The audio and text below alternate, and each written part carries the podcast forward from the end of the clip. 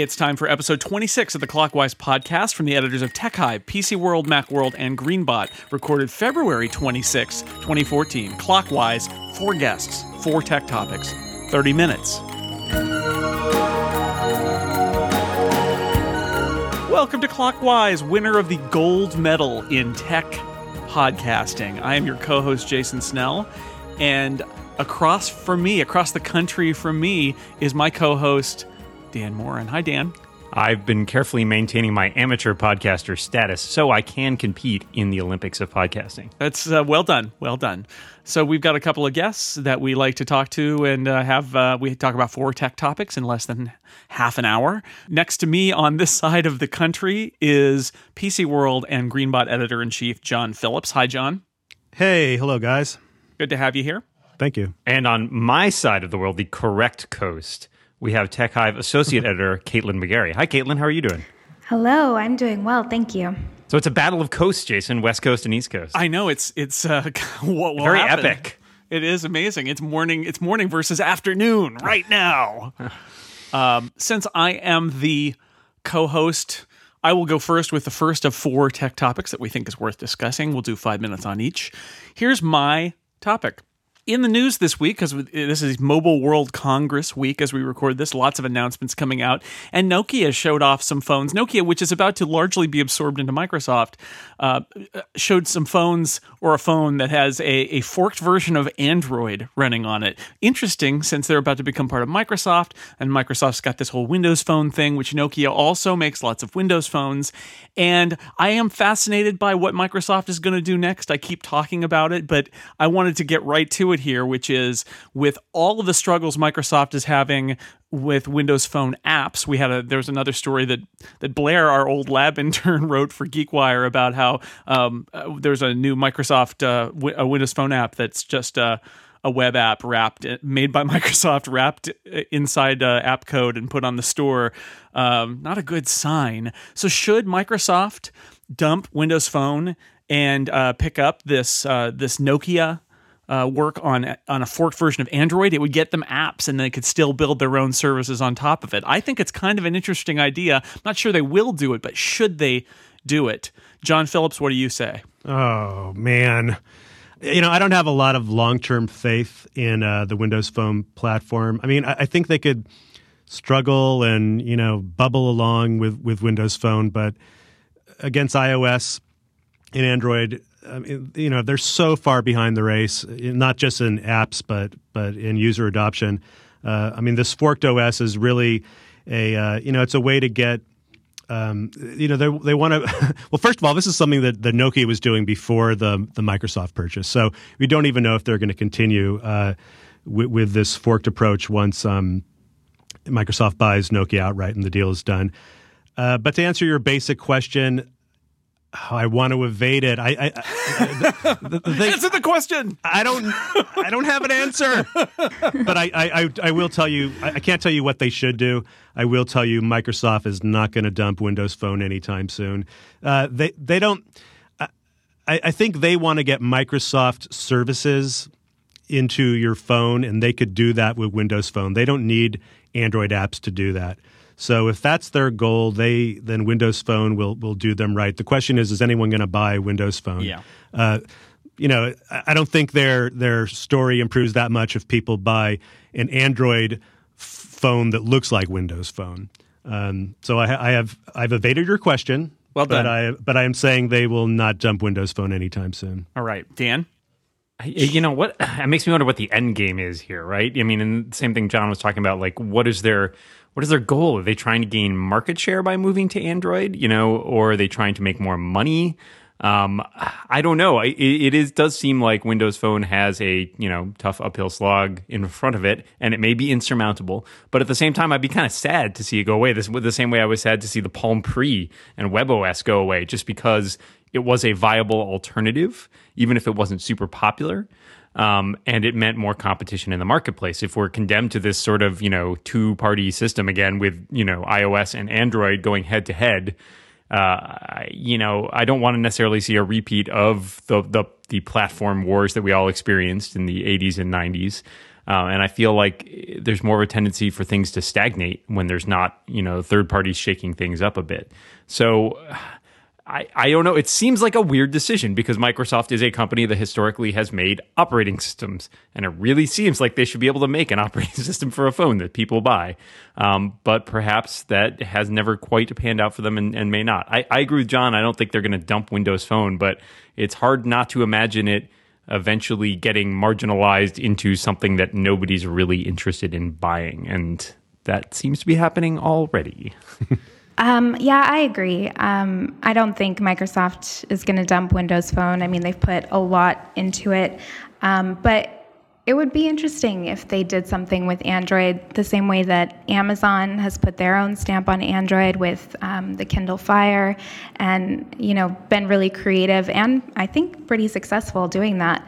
Um, Microsoft is just really struggling to get developers to build really great apps for the platform. I mean, it's not even really a priority, I don't think. Um, after, you know, first you have your iOS app, then you build your Android app soon after or release them at the same time, and then Windows Phone maybe a few years later, like Instagram. Um, I think Facebook hasn't even put out their Windows Phone app yet. Um, and that's just really problematic. My sister has had a Windows phone for a really long time. She's not into social networking and she doesn't use a lot of apps, but she's finally like done with it because there's absolutely nothing that she wants to use. She sees people with um, iPhones and Android phones, and there's all these apps that she just can't access. So she's finally going to ditch it, which um, I think it's unfortunate because Windows Phone is a pretty beautiful platform. I like the way it looks, but yeah, there's just nothing to do when you're on it. So, but I don't think they're going to move to Android. We'll see. I don't think they're going to do it though. Anyway, we should move on to the next topic. Jon, what do you have for us? So, uh, Reuters yesterday reported that Google is uh, doing a full court press. Well, maybe that's exaggerating. They they are sending uh, Washington lobbyists, or maybe not Washington lobbyists, lobbyists to a number of states to convince uh, legislators to back off on bills that would um, make it more difficult or prohibit using devices like Google Glass while driving. Um, and so I've been I've been thinking about this overnight and, and asking myself, you know, how do I feel about about the bills and, and Google's effort to to try to block this kind of legislation? There, there's two different sides of the coins to look at, uh, but I am interested to hear what the panel thinks about this. Should should Google try to make it perfectly okay and acceptable for us to use glass while we're driving down the road. You know, uh, I heard a story on the radio this past week where they were interviewing people, I think in Colorado, about whether it should be illegal to uh, drive after having smoked marijuana. And almost all the people they interviewed at this, like, you know, mar- who were mar- admitted to being marijuana smokers were like, yeah, it's totally fine. I'm more focused when after I've had, a, you know, a smoke. And I'm sitting there going, this sounds insane to me.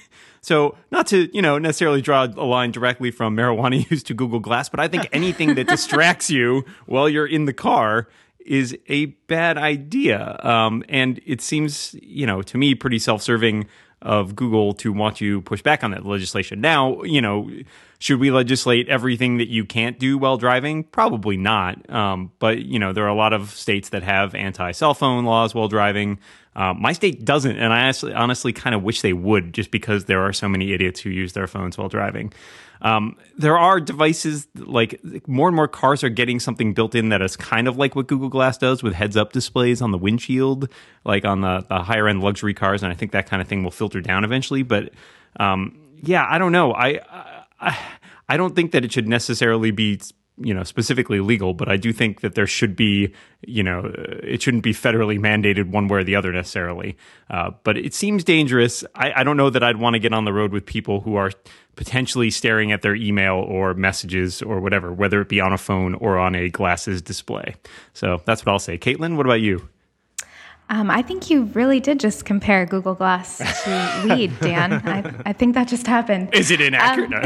Um, um, yeah, I think, I don't know if they'll be successful in preventing any laws from passing, but all it takes is just one accident where someone is wearing Google Glass and is distracted and someone is injured or even killed and I think that will just that'll do it. Um, it's you know it's it's not exactly the same as as texting or staring at a phone when you should be staring at the road because you probably can do both, but it is a distraction and um, yeah, I'm not really sure how distracting it is while driving because I don't wear glass and I no longer drive. So I, I can't really um, say for certain, but it seems like enough of a risk that I don't think lawmakers are going to want to tackle that just yet. Um, but we'll see. Like I said, I think it'll just take one accident to push it over the edge. I feel like this is. Um I mean, distracted driving is a problem, but it's a broad problem, and it's not. Technology is easy to point out, but you know, of course, there's that. My father-in-law was shaved on his way to work. He had like an electric razor, and he would shave on his way to work. And I've seen people, I've seen women putting on makeup while Yeah, they're driving, and uh, you know, and I think there are studies that say that having the car radio on, having a conversation with somebody else in the car, these all decrease your ability to drive. There are lots of um, devices now like apple's doing ios in the car where it's like a touch screen interface. I mean you have to look there it's not even a knob you can control by feel. You have to look at the uh, at the screen in order to touch. So i you know where do we draw the line? And i think the easy way to do it is to just say look no glass in cars or or or no no uh, holding a cell phone and looking at it. I think in the end, what we probably should do is have some standards for what the interaction is in a car. Um, Andy Ihnatko made this point in an article that I'll put in the show notes on um, on our new Android site, Greenbot, about um, heads up displays. And you might actually end up with um, some heads up display technology where things are getting pro-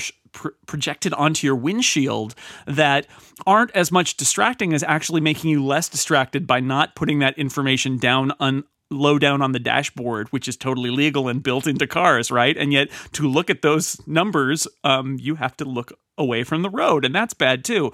So there are ways that maybe technology can can help here, but there need to be standards. And I think glass is an example where there are probably aspects of glass that would be fine when you're driving, but there are also lots of them, like checking your email, that are totally not fine when you're driving. So, uh, you know, I I, hate, to say ban a particular product. I think more like we need to ban certain kinds of information being shown when a car is in motion and you're in the driver's seat, like things that you can, you know, read like an email or a text message or something and have that all go to voice. So it, it's early days, and and I agree with Caitlin. There's going to be some um, horrible thing that happens that's going to come up and that's going to coalesce, and then they're going to make things illegal. But I think it's a bigger problem and uh, tech in cars in general is a distraction. So it, you know this is going to solve one little part of it, but not the not the big thing.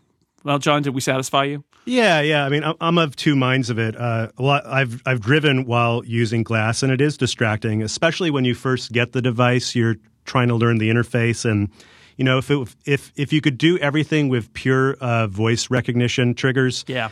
The thing that um, gives me pause about all this all the talk of legislation and the legislative efforts is that they don't necessarily anticipate where the technology could be going. So if a bunch of states pass laws right now that say uh, smart glasses are banned in the car, they may not. Um, they may not be written in a way that, that looks ahead three years from now, where when voice recognition really has improved to the point where we could do everything just with uh, you know voice calls or voice triggers. And it also doesn't anticipate what the, the new UIs we're going to find in cars themselves. So, um, you know, I'm a, I'm a big um, believer in in uh, both mores and laws that that prevent distracted driving. But I, I just hate to see this go on the books and then three years from now come, see the technology industry come up with some real uh, responses that, that indeed work and, right. and have those be illegal. Dan, you're up. Ah, my turn. Yes. Well, uh, there earlier this week there was a bug in uh, Apple's uh, secure sockets layer um, system for Ah, both yes. iOS and OS 10. I like my sockets to be as secure as possible. Yes, secure. You want to secure those sockets. You want to baby proof those Yeah. sockets With a layer. Um, right, with a layer, preferably nice soft layer. So this is the system, the basically the encryption system that almost every, as it turns out, almost every sort of communications that is secure relies upon this system.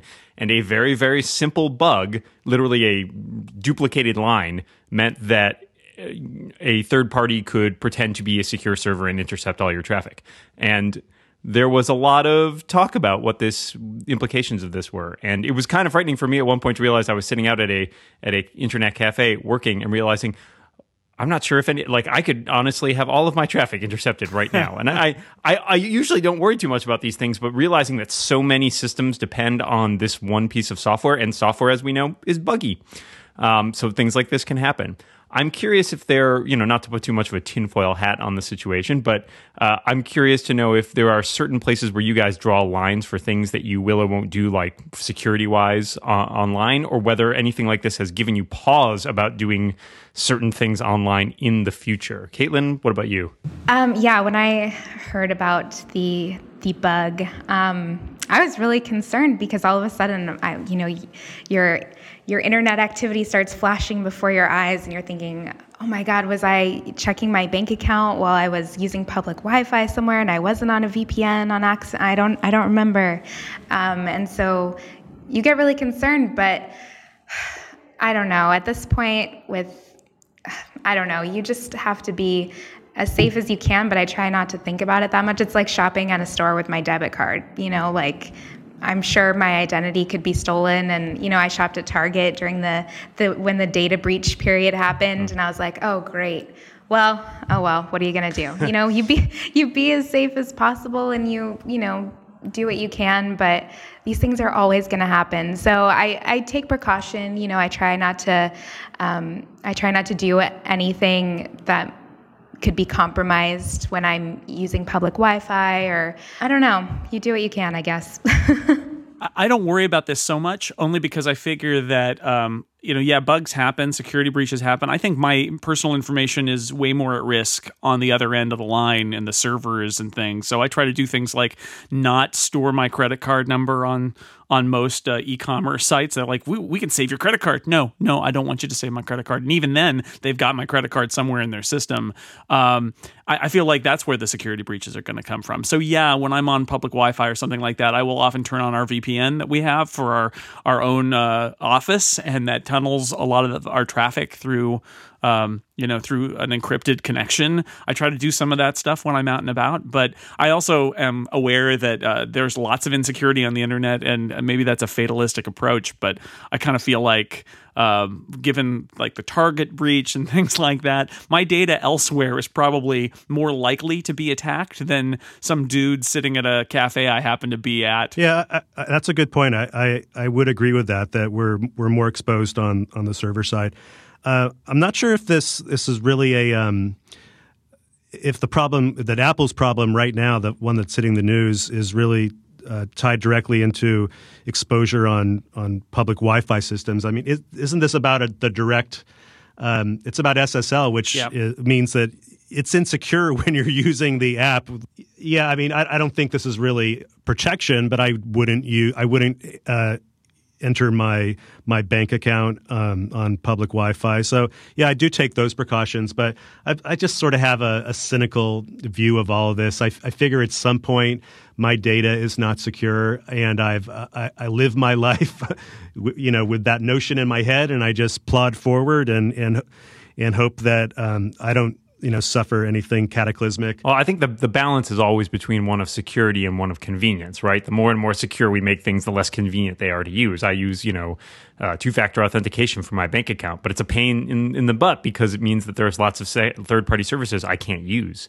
Um, so you know there is an, there is a a give and take for that. Um, I admit that I thought about it for a minute about being concerned and was like, nah, you know, kind of like the rest of you. Yeah, if it's going to happen, it's going to happen, right? Um, but I did have brief moments flashing before my eyes of if you've ever seen the movie Sneakers, where they figure out how to like, we here's how to decrypt everything, basically. I was like, wow, this is this is pretty tenuous. One little line could like decrypt pretty much everything we do in a day, huh? Well, I will think about that at some point, but maybe it's a better topic for a novel than for a technology worry. Uh, Caitlin, you're up. Yeah. Um, okay. So, as everyone knows, I mean, it was inescapable news. Um, Facebook bought WhatsApp for too much money, way too much money. Um, and it looks like uh, part of the reason behind that purchase um, is because WhatsApp is really popular overseas. Um, and so, going back to Mobile World Congress happening this week, um, Facebook CEO Mark Zuckerberg um, he shows up in Barcelona to talk about. Um, a little bit about WhatsApp, but also about uh, this Internet org, um, Internet.org coalition that uh, Facebook and some other companies like Ericsson are involved in. And basically they're working with uh, carriers um, in developing countries to make the internet more accessible to people. So the way he described it was um, you know people have uh, feature phones and they can use uh, basic services um, some parts of facebook uh, which gets them you know sort of hooked on the internet. And then once they want to do something that requires data, they you know have to go and, and pay for a data plan. Um, so you know Facebook gets more users, carriers get more subscribers, and people get access to the internet and the rest of the world.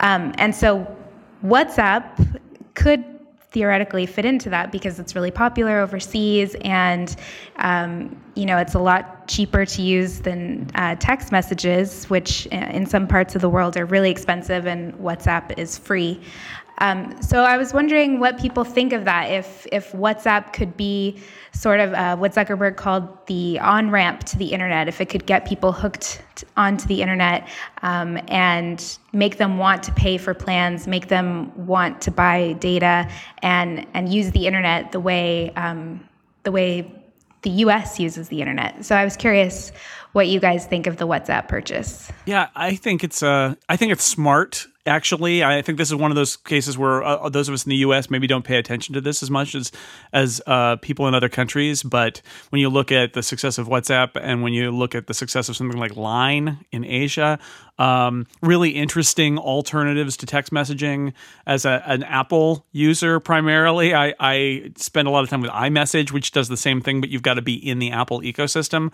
Uh, a lot of this stuff is really smart. I, I, I was thinking that. Um, I, have been saying for a while now that the like nuclear bomb of the internet is uh, people's photos. That like if you can control how people share their photos with everybody, you win. Which is I think why why they bought Instagram. and uh, I guess there is another uh, huge power center on uh, the future of the internet and its messaging, its personal messaging. And Facebook wasn't getting these people and um, so, yeah, I'm, I'm, I, I think this is these are reasons people want to use the internet. They want to use it to connect to other people in easy ways, and by bypassing SMS, and not just bypassing it, but being able to do group messaging and send pictures and things like that. Um, you know that that that's why people are using this stuff and facebook is smart facebook wants to be the next facebook and give them full credit for that so um, between photos and messaging i think those are two big directions for not just the next generation of phone users, but for everybody. So I think it's I think it's smart. I think the money is staggering, but above a certain point, I'm not sure whether the money makes any sense. And if I, I, on one level, I think if you think it's strategic and you've got the money, maybe you should spend it. The the, uh, WhatsApp is such a small company that um, it's kind of mind boggling that it's worth whatever 18 billion dollars. But um, maybe maybe I think it's worth I think it's worth a lot. I don't know if it's worth that. I don't think I my wallet is large enough to judge that, but I think it's I think it's smart. Yeah, it's it's it's it's very smart. It, it took me a, a, day to process what the news was because, like a lot of Americans, uh, even you know we tech journalists, we weren't very familiar with WhatsApp. I, I've, I heard the name. I knew uh, before the news that it was a messaging app. I didn't understand its global reach, but when you really look at the numbers and how many people use it in different parts of the world, uh, you know, it begins to tell you that this was a, a smart purchase. Um, a lot of people don't want the the heavy baggage of of a full on Facebook, like you said. They want to they want simple peer to peer or peer to group messaging. Um, and that's how a lot of the world communicates. A lot of the world who doesn't use Facebook communicates this way.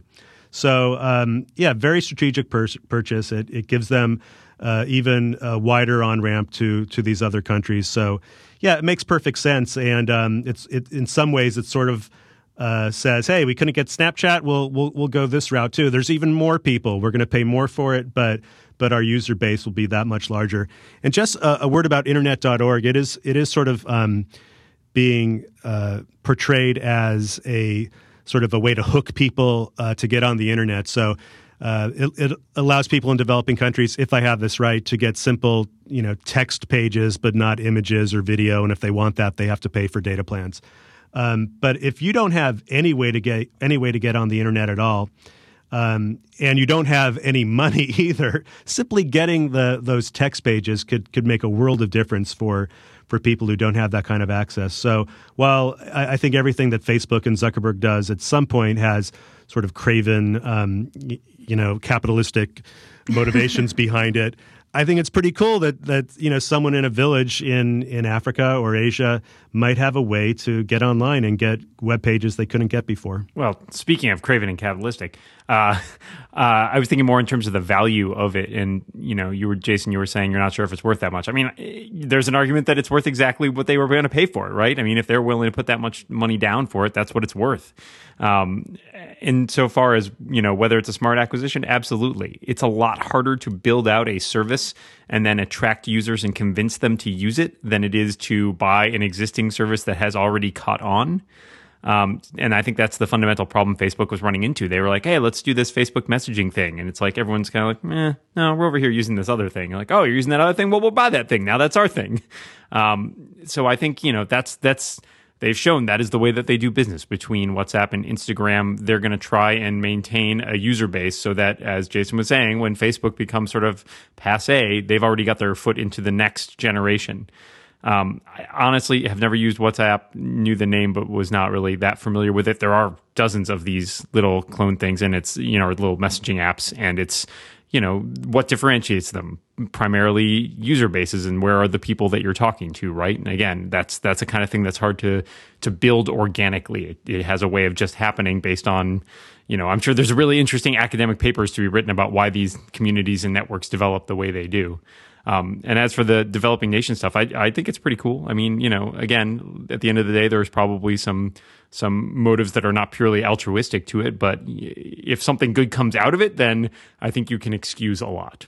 I'm just curious if um, if Instagram is a little pissed that they they sold for one billion instead of nineteen yeah. billion. it's 19 Instagrams. That's what it's worth. Ouch. Insane. Yeah, yeah, that was a good good deal. Goodbye. All right, we're we, it's time for we're almost out of time. It's time for our bonus topic. Um, earlier today, Caitlin passed on a link to us in there in our uh, our chat room for a story on uh, on Vice about a guy named Dan who has survived. Dan, it could be you, but it's not. It's not me. Um, who has served who eats only pizza, and it's the, the headline is "This man has survived on pizza alone for 25 years." Um, it is a hilarious story, or as Caitlin said earlier, if by hilarious you mean what horrifying, disgusting, tragic. he eats only pizza. That's all he ever eats: breakfast, lunch, dinner, only pizza with nothing on it. Apparently, cheese pizza. Um, but he, you know, he he's eaten so much cheese pizza that it's like he can see the the the atoms. He can like taste every. If he like, is what he eats, he is a cheese he pizza. Has, he has become pizza, destroyer of diets. Uh, so I ask all of you just very quickly before we go, what's your, what what kind of pizza do you like? What's your favorite pizza to order? Oh man, this is I love pizza. Uh, there's a there's a place near my house called Gialina. They have a pizza with pancetta and wild nettles. I also like Amici's, which does pancetta with lemon zest. So this is not your average pizza, but it's what I like. Uh, I also like pizza. There's a great place in uh, Cambridge and Brookline around my my neck of the woods called Otto's, which is very good. I think it started in Portland. I will note that in that article, that guy references his favorite pizza ever is from a place called Pontillo's, which is in Rochester, New York, which is where my mother's family is all from. And I've eaten Pontillo's pizza. I don't think I would call it the best pizza ever. It's good. It's good. Don't get me wrong, but it's not the best pizza in the world. I think the classic New York cheese slice is is really solid. Um, when I'm in California, I like to order um, what Jon was talking about, like the really original, unique, only in only in San Francisco kinds of pizza with random bits of produce and whatever they throw on it. Um, Kale pizza all the time. Kale, yeah, I, Brussels sprouts and, mm, yeah. and all these, huh. yeah. Um, but in New York, you gotta you gotta stick with the solid, like a Sicilian slice or just pepperoni. You know, just back to basics. And now, proving that I am history's worst monster, my favorite pizza is pepperoni with pineapple. Yes. Ooh. Whoa. That- that's not bad. You can kill me now. I'd rather have that Pizza than the ham and pineapple. Not a big fan of pineapple on pizza. I like pineapple, I like pizza. I don't see a need to combine these things. Ah, yeah, but you know, it is it's surprisingly good. Anyway, we've been carefully watching the clock. That's literally all the time we have. Jon Phillips, thank you for being on the West Coast with me. Thank you. Thank you. and Caitlin McGarry, thank you for being on the East Coast and representing it in pizza and in other forms. Of course. So until next time, from all of us here at Clockwise, we remind you watch what you say. And keep watching the clock. Bye, everybody. Bye. Bye.